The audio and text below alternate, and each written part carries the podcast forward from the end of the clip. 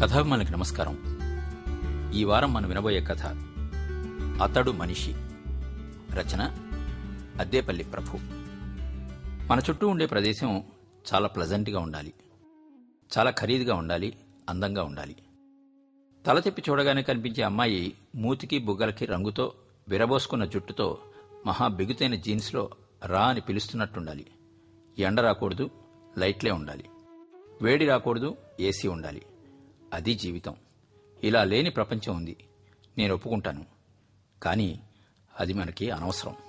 ఆ దరిద్రం గురించి ఆలోచించం కాబట్టి దాంట్లోకి వెళ్ళనే వెళ్ళాం అంటాడు మహి అనే నా మిత్రుడు మహేష్.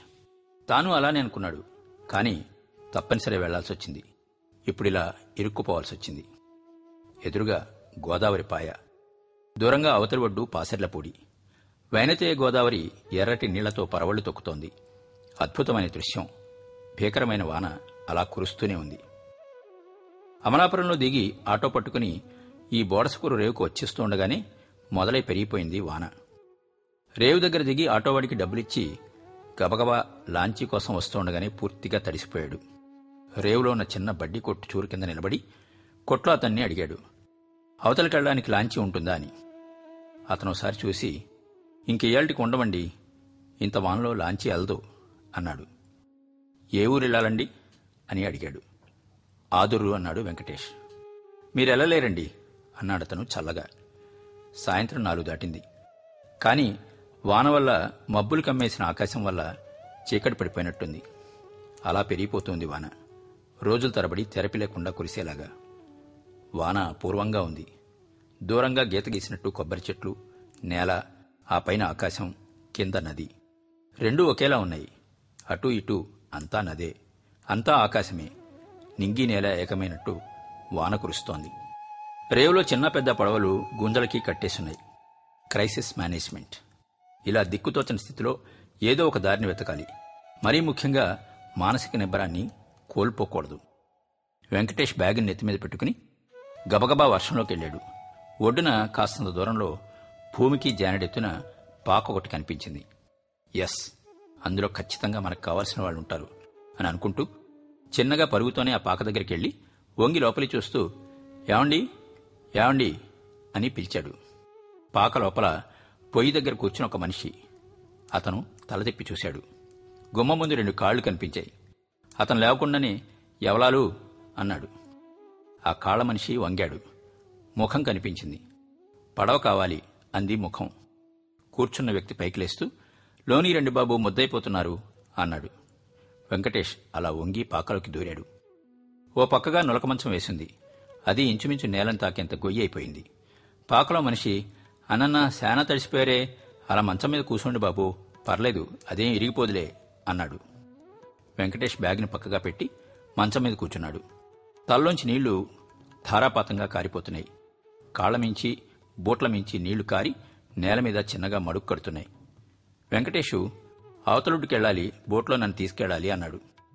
వర్షంలో తడుస్తున్నప్పుడు అనిపించలేదు. వెన్నులోంచి ఎముకల్లోంచి వణుకు బయలుదేరింది. దవడలు కటకటా కొట్టుకుంటున్నాయి. ఇంత చలే ఇంత వణుక అనుకున్నాడు.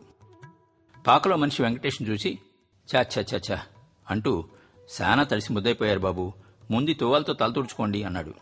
ఒక పొడిగా ఉన్న తువ్వాలంటి గుడ్డ ఇస్తూ. "లే, లేదు నా బ్యాగ్లో టవల్ ఉంది అంటూ బ్యాగ్ని తీశాడు. పైన కొద్దిగా తడిసినా లోపల పొడిగానే ఉన్నాయి. ఒక టవల్ని బయటికి లాగాడు. తల తుడుచుకోవడం మొదలుపెట్టాడు. ఈలోగా ఆ మనిషి పొయ్యిలో పొలాన్ని మండించి పొయ్యి మీద నల్లటి సత్తిగి నోటు పెట్టి అందులో నీళ్ళు పోశాడు. వెంకటేష్ తల తుడిచేసుకుని ఆ టవల్తోనే ప్యాంటు చొక్కాల మీదే ఒళ్ళు కూడా తుడిచేసుకున్నాడు. నీళ్ళు వడ్డం తగ్గింది గాని వణుకు మాత్రం తగ్గలేదు. కాసిన నిప్పులు ఒక పగిలిపోయిన కుండ పెంకులో పెట్టి దాన్ని మంచం కింద పెట్టాడు ఆ మనిషి. కూసోబాబు వెచ్చకుంటుంది అని పొయ్యి మీద మరిగిన టీని రెండు గ్లాసుల్లో పోశాడు. చల్లని ఆ వాతావరణంలో టీ వాసనకి ప్రాణం లేచొచ్చినట్టయింది. మంచం మీద కూర్చుని అడుగు నుంచి వెచ్చదనం శరీరాన్ని వేడెక్కిస్తుండగా టీని రెండు గుక్కల్లో తాగాడు. బెల్లం వేసిన డికాషన్ చిరుచేతితో చిత్రమైన రుచి. మెల్లిగా వణుకు తగ్గింది. ఆ మనిషి ఒక బీడీని తీసి పొయ్యిలో పుల్లతో ముట్టించి గుప్పుమని పొగదలేడు. గ్లాసు కింద పెడుతూ మళ్ళీ అన్నాడు వెంకటేష్. నేను అర్జెంటుగా ఆదురు వెళ్ళాలి. చాలా అర్జెంటు. లాంచీ పోదుట మీ బోట్లో నన్ను అటువైపు తీసుకెళ్ళగలరా ఎంత డబ్బైనా పర్లేదు అన్నాడు. ఈసారి గొంతు వణకలేదు. వంటి మీద ఈ తడిబట్టలు మాత్రం చిరాగ్గా ఉన్నాయి. ఆ మనిషి బీడీ పొగని మళ్ళీ ఒత్తు ఏ ఊరు మంది? అన్నాడు. కోపం వచ్చింది వెంకటేష్కి. ఏ ఊరైతే ఏంటి? ఆ మనిషి నవ్వుతూ కోపడకండి బాబు నేను ఊరికే అడిగాను అంతే. అని బయట వాన్ చూశారా? తుపాంట సిటం ఆక్కుండా కొడుతోంది వాన అన్నాడు. పర్లేదు తడిసిపోయినా పర్లేదు అర్జెంటుగా వెళ్ళాలి అంతే. ఎళ్ళేం బాబు. ఎంత డబ్బైనా పర్లేదు అంటున్నాను కదా. అబ్బే ఇది డబ్బులతో తేలే వ్యవహారం కాదు. గోదావరి అమ్మోరమ్మలా ఉంది. ఏలు పెడితే లాగేసేలా ఉంది. హాయిగా ఈ వానలో ఇలా మునగదీసి కూసోవడం వాన్ని గోదాన్ని చూడడం తప్ప మరేటీ సేలేం నిశ్చేష్టుడిగా ఉండిపోయాడు వెంకటేష్. బయట వర్షపోరు భీతావహంగా వినిపిస్తోంది. చీకటి పడిపోయింది. పాకలోని మనిషి లాంతరు వెలిగించి చూరికి వేళ్ళాడదీశాడు గుమ్మం దగ్గరికి వెళ్ళి సోముడు సోముడు అని అరిచాడు. మళ్ళీ లేచి గుమ్మ మీద కూర్చుని కాస్తంత వాన తగ్గితే అమలాపురం వెళ్ళిపోండి బాబు. అక్కడి నుంచి రాజుల బస్సులుంటాయి. ఎక్కేసి జగ్గనపేటలో దిగిపోయి అట్నుంచి ఆటోనో దేన్నో అట్టుకుని ఆదూరు వెళ్ళిపోవచ్చు అన్నాడు. నిట్టూర్చాడు వెంకటేష్. త్వరగా వెళ్ళాలని ఇటు వచ్చాడు తను. అందుకే అంటారు తొందర ఆలస్యానికి మొగుడని. కానీ ఇప్పుడు మన పరిస్థితి ఏమిటి? ఎక్కడికి పోవాలి రాత్రి? ఇక్కడెక్కడా లాడ్జీలుండవు. ఉన్నా ఎక్కడికి వెళ్తాం? బాగా నీరసించిన గుర్తు అన్నాడు. దగ్గరలో లాడ్జీలు ఉండవా? అమలాపురం పోవాలి బాబు. అయినా ఎలా వెళ్తారు అన్నాడు. ఇంతలో బయట నుంచి ఒక కుర్రాడు నెత్తి మీద ఒక ప్లాస్టిక్ సంచిని కప్పుకుని లోపలికొచ్చాడు. చిన్న గోచి తప్ప వాడి వంటి మీద ఇంకేమీ లేదు. నల్లటి ఒళ్ళు చీకట్లో కలిసిపోయింది. వాడి చేతిలో తాటాకులతో చేసిన చిన్న బుట్టలాంటిది ఏడేళ్ళుంటాయి వాడికి. వాడి లోపలికి వస్తూనే ఏం వానరా అయ్యా? అన్నాడు. అని నెత్తిమీద సంచిని బయటపారేసి బుట్టని చూరికి తగిలించి పొయ్యి దగ్గరికి వెళ్ళాడు వాడి వెనకే ఓ ఆడమనిషి లోపలికొచ్చి కొత్త మనిషిని చూసి వంటగది పక్కనున్న గదిలోకి వెళ్ళిపోయింది. పాకలో మనిషి పొడిగుడ్డతో ఆ కుర్రాడి ఒళ్ళు తలా తుడుస్తూ ఏడున్నారా ఇందాక? అన్నాడు. లోపల నుంచి ఆడమనిషి గొంతు చెప్తే ఇంటాడా ఏదో సచ్చినోడు. వద్దురా వద్దు అంటున్నా వినకుండా గోదాట్లోకి పోయాడు. గుండెలు అవిసిపోయాయనుకో ఎలా ఉంది గోదారి? అన్నది. ఏరా ఎదవా ఈ వానలో ఈ వరదలో గోదాట్లో దిగావా? ఆ కుర్రాడు లేచి ఓ కాలు కొంచెం వంకరగా పెట్టి తలని ఓ పక్క కొంచెంగా వాల్చి లేని కాలర్ని ఉన్నట్టు అభినయిస్తూ మనం చిరంజీవి వాళ్ళం మన గోదారేటి చేస్తుంది అన్నాడు. వాళ్ళ నాన్న నవ్వాడు. ఎదోకి చిరంజీవి పిచ్చండి అన్నాడు. లోపల నుంచి పొడిచీర కట్టుకుని ఆడమనిషి బయటకొచ్చి వంటగదిలోకి వెళ్ళింది దానికి తలుపంటూ ఏమీ లేదు. గుమ్మం మాత్రం ఉంది.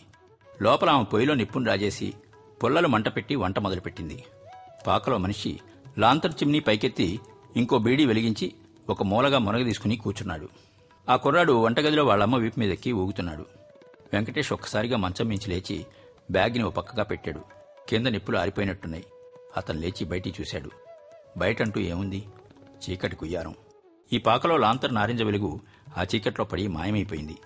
చిటపటా చిటపటా వాన చినుకులు. కొబ్బరి చెట్లు ఊగిపోతున్నట్టు గాలి తెలుస్తోంది. ఏంటి ఈ పరిస్థితి అనుకున్నాడు వెంకటేష్. ఆ మనిషితో అన్నాడు ఈ వాన ఇప్పట్లో తగ్గేలాగా లేదు. అతను అలా ఆ చీకట్లోకి చూస్తూ అవునండి ఎన్నాళ్ళైంది ఇలాంటి వాన పడి అని ముక్తాయించాడు. లాంతర్ విలుగులో టైం చూశాడు. ఇంకా ఏడు కూడా అవలేదు. లోకం అదృశ్యమైపోయింది. లోపల నుంచి అన్నం ఉడుకుతున్న వాసన కమ్ముకుంది. ఈ వాసన ఇంత బాగుంటుందా? అనుకున్నాడు. ఇప్పుడు ఈ వానలో నేను ఎక్కడికి వెళ్ళగలను? అన్నాడు. ఆ మనిషి గుమ్మంలో పడుతున్న చినుకుల్ని వాటి మీద పడి మెరుస్తున్న నారింజ రంగు వెలుతుర్ని కన్నార్పకుండా చూస్తూ ఎక్కడికి వెళ్తారు బాబు? ఎక్కడికి వెళ్ళలేరు? అన్నాడు. మరి మరేటుంది బాబు? ఉండిపోవాలా? కాసింత వానైనా తగ్గితే అప్పుడు చూడాలి.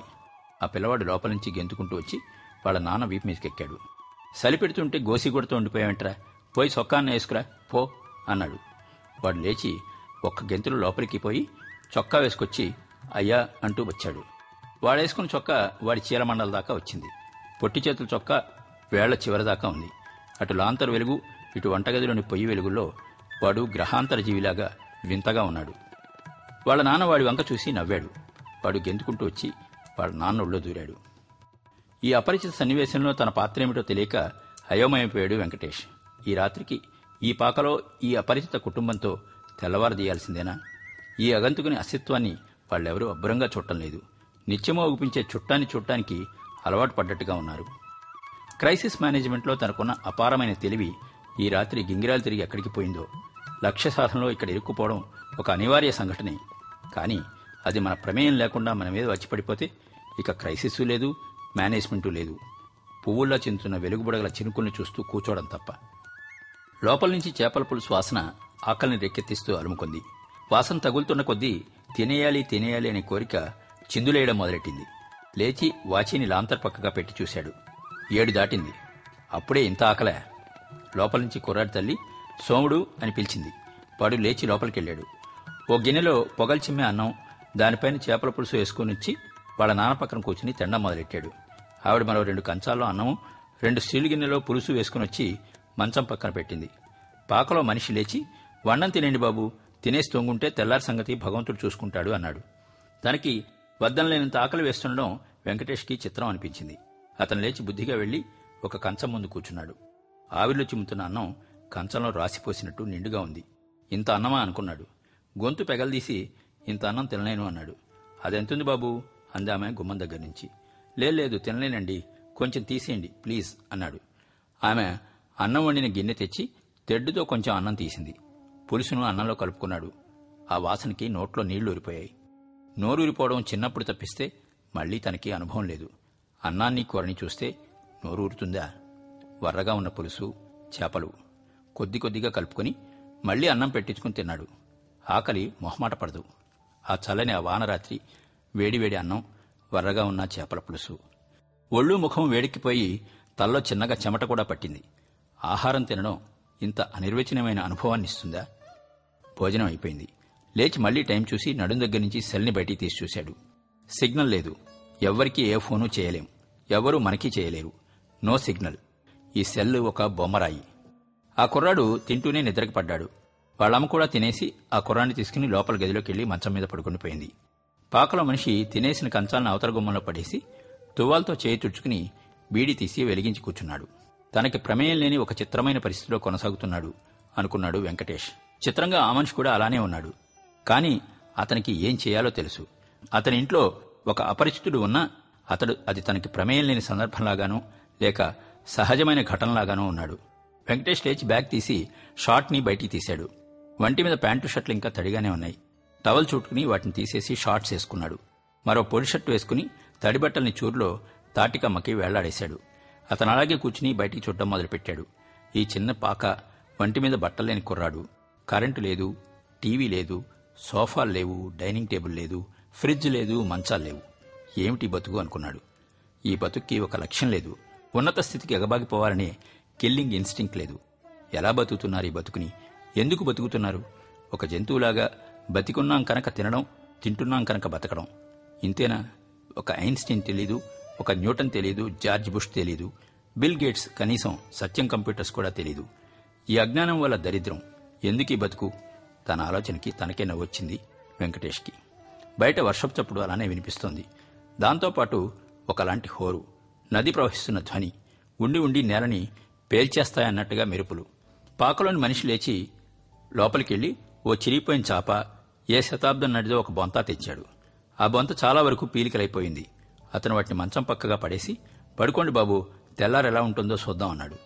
అని అంతవరకు కూర్చుని చోటనే ఒక గోనెపట్ట పచ్చుకుని పడుకుండిపోయాడు లాంతరు బాగా తగ్గి నిశ్చలంగా వెలుగుతోంది. నిజానికి ఆ వెలుగులో ఏమీ కనకూడపోయినా అది స్నేహితుడి పర్సలాగా ఆప్తంగా ఉంది. వెంకటేషు చాపను పరిచాడు. కానీ బొంతని మంచంపైనే వదిలేశాడు. ఇందాక తను నిలబడ్డ చోట కూర్చుని చోట నేలంతా చెమ్మగా ఉంది. కాస్త యువతలకి చాపం లాగి తన బ్యాగ్లోంచి ఓ దుప్పటి తీసి పరిచాడు. ఇంకో పల్చట్టి దుప్పటి తీసి బ్యాగ్ని తలగళ్ళాగా అమర్చుకుని వాలాడు. బయట అంధకారంలోకి ఊహ కూడా పోవటం లేదు. కాని మెరుపు మెరిసినప్పుడల్లా కాస్త బంగారం కలిసిన వెండిలాగా ఒక అనంత నీటి ప్రవాహం తట్టిలన మెరిసి మాయమైపోతుంది. సెల్ తీసి టైం చూశాడు. ఎనిమిది. తన కల్లో కూడా ఈ టైంకి పడుకోలేదు. కళ్ళు తెరవగానే కోసిన ముక్కలాగా వెలుగు కనిపించింది. అది గుమ్మం. వాన అలానే చప్పుడు అలానే ఉంది. గాలి అలానే ఉంది. కొద్దిగా వెలుగు. ఈ రాత్రివేళ వెలుగొచ్చిందేమిటా అనుకున్నాడు. లేచి కూర్చున్నాడు. రాత్రి కాదు తెల్లారింది. వాళ్ళ నాన్న కూర్చున్న చోట్లో పెట్టలా కూర్చుని బయటికి చూస్తున్నాడు కుర్రాడు. ఆ కాస్త వెలుగు తప్ప ఏ మార్పు లేదు. ఆ కుర్రాడిని చూస్తూ మీ అమ్మా నాన్న ఎటెళ్ళారు అని అడిగాడు. ఆ కుర్రాడు అతని వంక రెండు వేళ్ళు చూపించాడు. మెల్లిగా లేచాడు వెంకటేష్. గుమ్మం దగ్గరగా వెళ్ళి బయటికి చూశాడు. గోదావరి ఇంచుమించు గట్టును తాకుతోంది. అక్కడి నుంచి అలా చూస్తే ఆవలి ఒడ్డు అంటూ ఏమీ కనపట్టం లేదు. నది అలా పరుచుకొని లేచి ఆకాశంలోకి పోయింది. గుమ్మంలో కాలు బయటికి పెట్టి చూరు కిందగా నిలబడ్డాడు. జల్లు మీద పడింది. గుండె చల్లుమంది. ఏమిటిది? ధారలుగా పడుతున్న వాన కమ్మేసి చూపు ఎక్కువ దూరం పోవటం లేదు. అంతా తెల్లరంగు తెరలు దిగవేసినట్లు చుట్టూ మూసుకుపోయింది. ఆ తెరల వెనుగ్గా చెట్ల జాడ అలుక్కుపోయి ఉన్నది. తెర వెనుక నుంచి ముద్దైన కాకిలాగా బయటకొచ్చాడు పాకలో మనిషి. అతడు ప్లాస్టిక్ సంచిని మీద కప్పుకొనున్నాడు. కానీ అదేం ఆగుతుంది? ఉరుకుతో వచ్చి అతని సంచిని చూరులో వేలాడేసి వెంకటేష్ పక్కొచ్చి పిచ్చివానండి బాబు ఈ గట్టు కింద తోటంతా మునిగిపోయింది. ఆ రేవు రేవంతా మునిగిపోయింది. గోదావరి చూశారు కదా ఇంకొంచెం పెరిగిందా మనం ఈ పాక తెలిసి పోవాల్సిందే అన్నాడు గజగజలాడుతూ. అని మీరు బయటికి పోవాలంటే సంచి మీదేసుకుని ఇటే పెళ్ళండి అంతా నీళ్ళే కదా ఎక్కువ దూరం పోవక్కర్లేదు అని చెప్పి లోపలికి వెళ్ళాడు అమ్మ ఇంకా రాలేదురా అని అతడు కొడుకుని అడగడం వినిపించింది. వెంకటేష్ కళ్ళు ఆరిపోయాయి.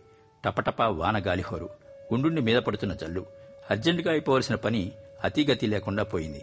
అదవకపోతే కొంపలంటూ పోతాయనుకున్నాం ఏ కొంప అంటుకోలేదు. కాలం వానతోనూ తుఫాన్లోనూ చిక్కుపోయి కదలడం లేదు. అర్జెంట్ ఏమీ లేదు. ఏమీ లేదు. నిర్వ్యాపకంగా ఈ అపరిచిత హోత ఇంట్లో ఆతిథ్యం. ఈ ఇల్లు ఉంటుందా? మునుగుతుందా? అతను మెల్లగా సంచిని తల మీద తీసుకుని వానలోకి దిగాడు. సగం తడిసి కాళ్ళ నిండా బురదంటించుకుని అతడు వచ్చేసరికి పాకలో మనిషి అతని భార్య పిల్లాడు కూర్చునున్నారు. అతన్ని చూసి కొద్దిగా వెనక్కి జరిగి కొడుకుని ఒళ్ళోకి లాక్కుందామె. వెంకటేష్ లోపలికొచ్చి తన చాప్ మీద కూర్చునిపోయాడు కూసంత టీ ఎట్రాదే అన్నాడు ఆ మనిషి. కొడుకును ముద్దలాడుతున్న ఆమె ఓరకట్ట వెంకటేష్ చూసి మళ్ళీ మౌడి వంక చూస్తూ చిన్న బెల్లముక్కైనా లేదు అని ఆగిపోయింది. ఆ మనిషి తల ఊపి పోన్లే ఉత్తదైనా ఎట్టే? అన్నాడు. ఇప్పుడు ఆ పొయ్యి నేను వెలిగించలేను బాబు. నువ్వే ఎట్టేసుకో అందామె. అతను లేచి వంటగదిలోకి వెళ్ళాడు కాసేపు చెమ్మదేరిన పొల్లల్ని తిట్టిపోసి ఉఫ్ ఉఫ్ అని ఊది ఎట్టకేలకు మంట పెట్టాడు. ఇల్లంతా పొగ. మంట రావడంతో అమ్మఒళ్ళో ఉన్న కుర్రాడు జువలాగా లేచి నాన్న పక్కన దూరాడు. కాసేపటికి పొడుగాటి స్టీల్ గ్లాసులో నల్లటి రంగు నీళ్ళు ఆవిర్లు చిమ్ముతూ ఉండగా వెంకటేష్కిచ్చాడు. వెంకటేష్ దాని వెంక కాసేపు చూసి మెల్లిగా ఒక గుక్క తాగాడు. ఏ రుచి లేదు. వేడి నీళ్ళు. నాలుగైదు గుక్కలు తాగాక ఏదో రుచి తగిలింది. వగరు వగరుగా ఉన్న ఆ రుచి బాగున్నట్టు కూడా అనిపించింది. టీలు తాగేశాక ఆవిడ లేచి గ్లాసుల్ని వాన్నీటిలో పెట్టి తొలిచేసింది. లోపలికి పోయి మంచం మీద వాలింది. పాకలో మనిషి బీడీ తీసి పొయ్యి దగ్గర వెలిగించి బయటికి వచ్చాడు తన బ్యాగ్ మీద వెనక్కి వాలి కూర్చున్న వెంకటేష్ మీ అబ్బాయి పేరేంటండి? అని అడిగాడు. సోమరాజండి మా అయ్య పేరెట్టాను. కుర్రాడు మంచి చురుగ్గా ఉన్నాడు. చదువుతున్నాడా? అబ్బే ఏం చదువుతాడండి? పని పాట లేకుండా బళ్ళో కూర్చుంటే మనకి గడవదు కదా. వారిని అంటే పని పాట లేనోళ్ళు చదువుకుంటారా? అనుకుని అలా కాదు చదువుకుంటే మంచి ఉద్యోగం వస్తుంది. డబ్బులు సంపాదించచ్చు. కుర్రాడు బాగుపడతాడు కదా అన్నాడు. అయ్ ఎందుకు కాదండి? కానీ ఏట నేర్చుకోకపోతే ఎట్టా బతుకుతాడండి? నవ్వొచ్చింది వెంకటేష్కి. ఉద్యోగం వస్తుందిరా అంటే ఎలా బతకాలి? అంటాడు. అందుకే వీళ్ళు పైకి రావటం లేదు అని అనుకుని అది కాదండి. చదువుకోవడం వల్ల చాలా విషయాలు తెలుస్తాయి. పెద్ద పేరు సంపాదించవచ్చు నాకు తెలిసిన కుర్రాడు ఒకడున్నాడు. అతను ఇంతే ఉంటాడు. అతన్ని కూర్చోబెట్టి అడిగామనుకోండి. ఇరవై ముప్పై దేశాల పేర్లు వాటి అధ్యక్షుల పేర్లు టకటకమని చెప్పేస్తాడు. అతన్ని ఒకసారి టీవీలో కూడా చూపించారు. ఇదంతా ఎలా వచ్చింది? చదువు వల్లనే కదా. ఆ మనిషి బీడీని అవతలికి విసిరేస్తూ నిజమే బాబు చదువుకోబట్టే అన్ని తెలివితేటలు అని ఆగాడు. ఆగి మళ్ళీ మావాడు కూడా చాలా తెలివైనవాడండి ఇంతున్నాడాడు. ఎన్ని విషయాలు తెలుసానండి? గోదాట్లోనూ సముద్రంలోనూ దొరికే చేపల్ని భలే గుర్తుపట్టేస్తాడండి. మీరు అడగండి ఎన్ని రకాల చేపలు చెప్తాడో ఆ చుట్టుపక్కల ఎవరికి అన్ని చేపలు తెలియనే తెలీదు అని ఒరే సోముడు మన దొరికే చేపల పేర్లు చెప్పరా అన్నాడు. ఆ కుర్రాడు వెంకటేష్ని చూసి మళ్ళీ వాళ్ళ నానవంక చూస్తూ మట్టగిడసలు చేతి పరిగెలు పంజరం పులస ఇలస పండుగప్ప వాలుగ మోసు బొచ్చు ఎల్ల కొరమీను ఇసగదుంతులు మార్పు రొయ్య గండమీను గొయ్యింకలు తాటిగిలస బొమ్మిడాయలు గొరిస బేడిస శీలావతి బెత్తుపరిగ సొరచేప కానాదులు సందువ సావిడాలు పీతలు టేకి కవళ్ళు చుక్కపీతలు అంటూ ఊక్కుంటూ చెప్పాడు. నాన్ సెన్స్ అనుకున్నాడు వెంకటేష్. నేను చెప్తున్న విషయం ఏంటి ఈ బోడి చేపల విషయం ఏంటి కొద్దిసేపటికి అతని పెదాల మీద వంకర నవ్వు లోపలికి ఇంకిపోయింది. అవును ఆ కుర్రాడు తను ఎందులో ఉన్నాడో తను ఎందులో ఉంటాడో దాని గురించి అపారమైన జ్ఞానాన్ని సంపాదించాడు. వరద గోదావరిని కటిక చీకట్లో ఎదగల సాహసి. తన కొడుకు ఇరవై దేశాల పేర్లు అధ్యక్షుల పేర్లు చెప్పగలిగేవాడు. ఆటలు పాటలు లేకుండా ఐదేళ్ళ వయసు నుంచి నూరిపోస్తే చెప్తున్నాడు. కానీ వాడికి ఆ వయసులో ఆ దేశాలతోనూ అధ్యక్షులతోనూ పనేంటి? వాడికి వాడి బుర్రకి అక్కర్లేని విషయాల్ని జీకే పేరు మీద అంటగడుతున్నాం. దాన్ని జ్ఞానం అనాలా. ఇంత చిన్న వయసులో తన చుట్టూ ఉన్న ప్రకృతి గురించి ఇంత అపారమైన ఎరుక సంపాదించిన ఈ కుర్రాడిది జ్ఞానం అనాలా. ఇది విద్య కాదా? ఇది చదువు కాదా? అతడి ఆలోచనలు అలా సాగిపోతున్నాయి. తండ్రి కొడుకులు ఇద్దరూ అలా వాలి కళ్ళు మూసుకున్నారు. వెంకటేష్ కూడా చిన్న కునుకు పట్టింది. మళ్ళీ కళ్ళు తెరిచేసరికి చారుపప్పు వాసన కమ్ముకునుంది. బయట అంతగా చప్పుడులేదు అతడు గమ్ముల నుంచి గుమ్మల్లోంచి చూశాడు. వాన తగ్గిపోయింది. చిన్న చిన్న చినుకులు పడుతున్నాయి. అయినా పర్లేదు వెళ్ళిపోవచ్చు. అతను చిన్నపిల్లాడిలాగా వెనక్కి తిరిగి ఇంట్లో వాళ్ళని చూస్తూ వాన తగ్గిపోయింది అన్నాడు. నేను బయలుదేరొచ్చు అన్నాడు. పాకలో మనిషి తల ఊపుతూ అవును బాబు బేగెళ్ళిపోతే అమలాపురం పోవచ్చు అని వన్నం పెట్టేయే అన్నాడు భార్యతో. అబ్బే ఎందుకండి ఎలానూ అమలాపురం పోతాను కదా అన్నాడు కాని ఆకలి దంచేస్తోంది. అతను గబగబా రాత్రి తీసిన దుప్పట్లు తడిగా ఉన్న బట్టలు బ్యాగులో కుక్కేసి ఆ షార్టు చొక్కాలతోనే తయారైపోయాడు. చారిపోసిన అన్నం గిన్నె తెచ్చి ఆమె మంచం దగ్గర పెట్టింది. వెంకటేష్ గబగబా తినేశాడు. సాక్స్ లేకుండానే బూట్లు తొడిగేసుకుని బ్యాగ్ని భుజాన తగిలించుకున్నాడు. లేచి ఒక్కసారి ఆ ఇంటిని చూశాడు. గుమ్మం దగ్గర ఆమె ఆమె కొంగు పట్టుకుని కుర్రాడు నిలబడి ఉన్నారు. పాకలో మనిషి తనతో రావడానికి సిద్ధంగా ఉన్నాడు. వెంకటేష్ అసంకల్పితంగా ఆమెకి నమస్కారం పెడుతూ సొంత అక్క కన్నా బాగా చూశారు నన్ను. మీకు నా నా థ్యాంక్స్ అన్నాడు. ఆమె నల్లటి మొహం ఎర్రబడిపోగా తల పక్కై తిప్పుకొని బిడ్డని దగ్గరగా లాక్కుంది. వస్తానండి అంటూ బయటకొచ్చాడు. అబ్బెబ్బే అటెళ్ళలేమండి ఆ రేవంతా మునిగిపోయింది చూశారా అన్నాడు పాకలో మనిషి. అటు చూశాడు. నిన్న తాను నడిచొచ్చిన గట్టు కొంత దూరంలో కనిపిస్తోంది. ఆ పైన అంతా ఎర్రటి నీళ్ళు.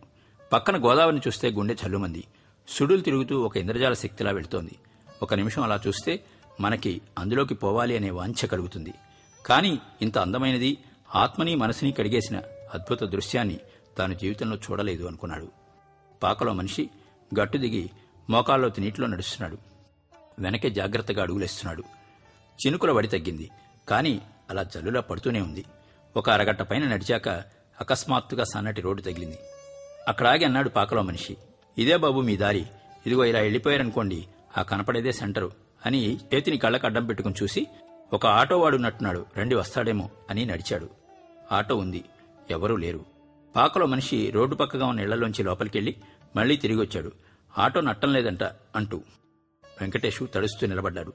ఆ మనిషి అన్నాడు ఇక చేసేది ఉంది బాబు ఈ రేడ్డు మించిపోతే కాస్త దూరంలో పేరూరు అగ్రహారం వస్తుంది అక్కడి నుంచి ఏదో ఒకటి దొరుకుతుంది. అమలాపురం పోవచ్చు. రోడ్లవి బాగుంటే ఆదూరు కూడా పోవచ్చు. ఎలా వెళ్ళాలి? పాకలో మనిషి ఆటోలోకి వంగి బీడీ వెలిగించి నవ్వుతూ నడిచి అన్నాడు. అవును నడిచిపోవచ్చు కదా. రెండు కాళ్ళున్న సంగతి వాటితో నడవచ్చు అన్న సంగతి కూడా బుర్రకి తట్టలేదు. వెంకటేష్ నవ్వుకుంటూ అవును కదా అన్నాడు. మరైతే నేను వెళ్తాను బాబు. గోదావరి గాని పొంగిందంటే పాక లేచిపోద్ది అన్నాడు అతను. వెంకటేష్ అవును అంటూ ఆటో ముందు సీట్లో బ్యాగ్ని పెట్టి దాని ముందు పాకెట్లోంచి పర్స్ తీసి రెండు వందలు తీశాడు. ఉంచండి అంటూ అతనికి ఇవ్వబోయాడు. అతను బీడీ విసిరేసి వద్దు బాబు తప్పు అన్నాడు. పర్లేదు రాత్రి ఉన్న పరిస్థితిలో మీరు లేకపోతే నా పరిస్థితి ఏంటో తలుచుకుంటేనే భయమేస్తోంది. నేనెవరో తెలియకపోయినా నా సొంత చుట్టల్లాగా ఆదరించారు కదా అందుకని అన్నాడు. అతను నవ్వి మనిషి సుఖంగా ఉన్నప్పుడు వ్యాపారం చేయొచ్చు బాబు కట్టంలో ఉన్నప్పుడు వ్యాపారం చేయకూడదు. రాత్రి మీరు కట్టంలో వచ్చారు. మీరు మడిసి నేను మడిసిని. వానకి ముద్దైన పిట్ట చెట్టు మీద వాలబోతే చెట్టు వద్దంటుందా? ఇది అంతే కదా? అని ఆగాడు. వెంకటేష్ మెల్లిగా డబ్బుల్ని పర్సులో పెట్టేసుకుని బ్యాగ్ని భుజం మీద పెట్టుకున్నాడు. ఆ మనిషి అంటున్నాడు రాత్రి ఉన్న పరిస్థితి అన్నారు కదా బాబు. అలాంటి పరిస్థితిలో మడిసికి మడిసి సాయపడకపోతే ఇంకా నేను మడిసని ఎలా అంటాం? ఇలాగే నాలాంటి మడిసి నీ ఇంటి ముంగిటి నిలిస్తే లోనికి రమ్మంటావా? బయటికి గెంటేస్తావా? అని ఆగి సరే వస్తాను బాబు జాగ్రత్త వెళ్ళండి అంటూ వెనక్కి తిరిగాడు. వెంకటేష్ అతను వెళ్తున్న వైపే చూస్తుండిపోయాడు. లోనికి రమ్మంటావా? బయటికి గెంటేస్తావా? ఈ ప్రశ్నకి సమాధానం మనసులోనే అనుకోవడానికి అతడికి భయం వేసింది. విన్నారు కదండి అతడు మనిషి. అద్దేపల్లి ప్రభుగారి రచన. వచ్చేవారం మరో మంచి కథతో కలుద్దాం. నమస్తే మీ కొప్పర్తి రాంబాబు. మరి విన్నారు కదా ఇది ఇవాల్ట్ ఎపిసోడ్. మళ్ళా వచ్చే వారంలో కలుసుకుందాం. మా షో మీకు నచ్చినట్టయితే యాపిల్ పాడ్కాస్ట్ గూగుల్ పాడ్కాస్ట్ మరియు స్పాటిఫైలో కానీ సబ్స్క్రైబ్ చేసి నోటిఫికేషన్ ఆన్ చేసుకోండి. నెక్స్ట్ ఎపిసోడ్ రిలీజ్ అయినప్పుడు మీకు అప్డేట్ వస్తుంది. నేను మీ కొప్పత్తి రాంబాబు విజయవాడ నుండి